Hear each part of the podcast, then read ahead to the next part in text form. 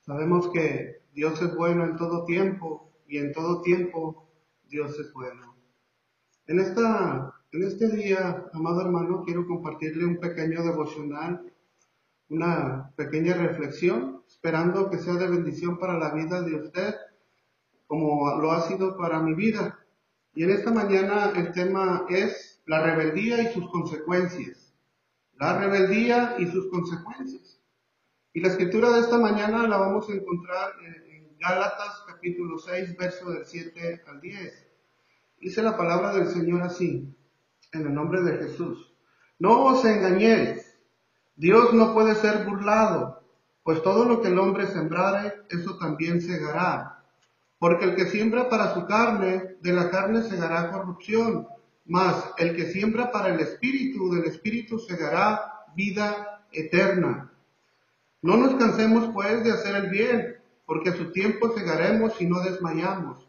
Así que según tengamos oportunidad, hagamos bien a todos y mayormente a los de la familia de la fe. Gloria a nuestro Dios por esta hermosa palabra la rebeldía y sus consecuencias.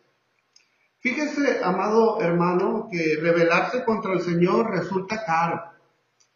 La ley divina de las consecuencias es que cosechamos lo que sembramos, más de lo que sembramos después de sembrarlo.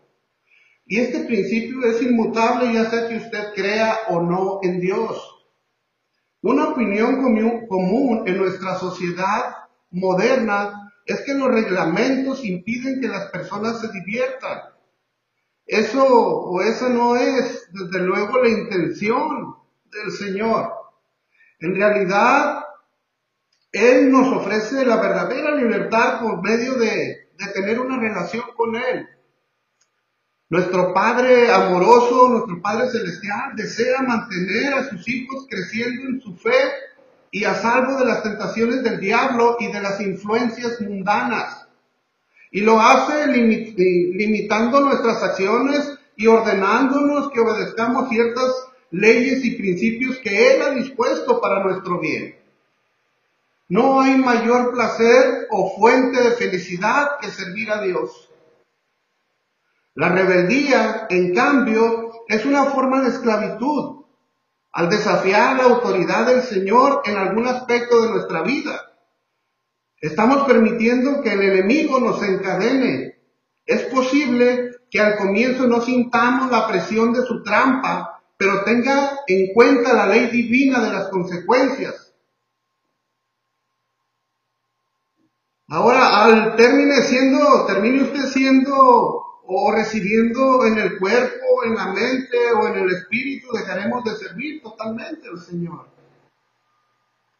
Ya sea que termine eh, el castigo, termine siendo recibido en el cuerpo, en la mente, en el corazón, en el espíritu, y luego dejaremos de servir a Dios totalmente al Señor.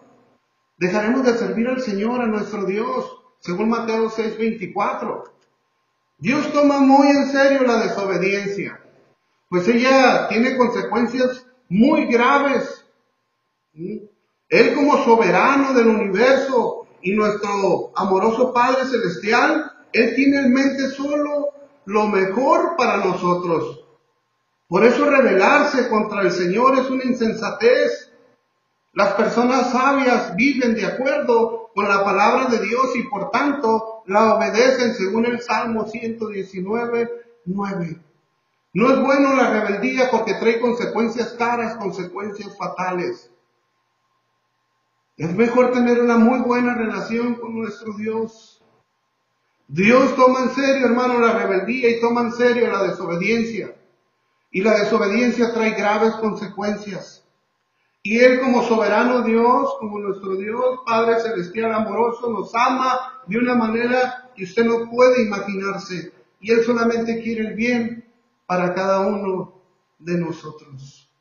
Las personas sabias viven de acuerdo con la palabra de Dios y por lo tanto la obedecen.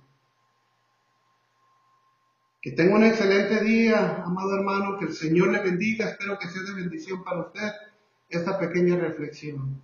Amén, amén. Bendiciones.